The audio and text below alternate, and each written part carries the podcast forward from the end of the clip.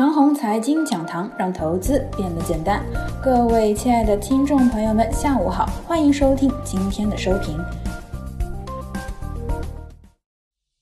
股市气氛全面好转，证券加科技全面活跃，从食品、农业、医药股等板块啊抢来了市场的大部分领导权，可喜可贺。之前的一段时间呢，蓝筹股非常的疲弱，科技股低迷，这样搞下去啊，这盘子呢迟早要再次崩溃。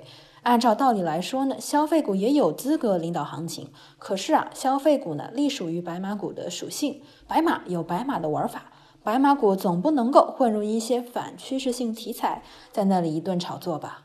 这就像是二零一九年中期的稀土，其实啊也是反趋势题材，它跟锂电池根本不是一回事儿。如果是锂电，它在历史上也成功的引导过一波行情，毕竟啊，锂电是隶属于发展范畴。反趋势概念是什么意思呢？如果市场只炒作这些东西，那么这些东西越涨，意味着负面的问题越严重，投资者心里越慌。这个区域呢，就是当前市场的反趋势概念。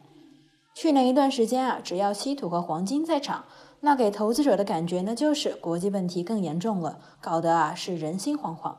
再比如说，猪肉股、种子股和科技股一同涨的时候呢，那没有问题。但是啊，等到市场只涨猪肉和种子的时候，那毛病就来了。此刻，猪肉股和种子股啊，也是事态恶化的代名词。历史上，个人什么板块都参与，但是呢，只要这个区域混入了反趋势概念，个人必然深恶痛绝，绝不参与。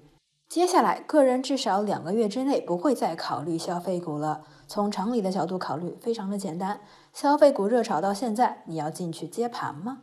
等几个月之后，消费股剔除反趋势概念的品种之后，才做考虑。此刻，个人更加注重的呢是主板蓝筹方面，看非银金融，延伸一下有证券、互联金融和数字货币等。主板中盘股方面呢，看高端制造和军工航天。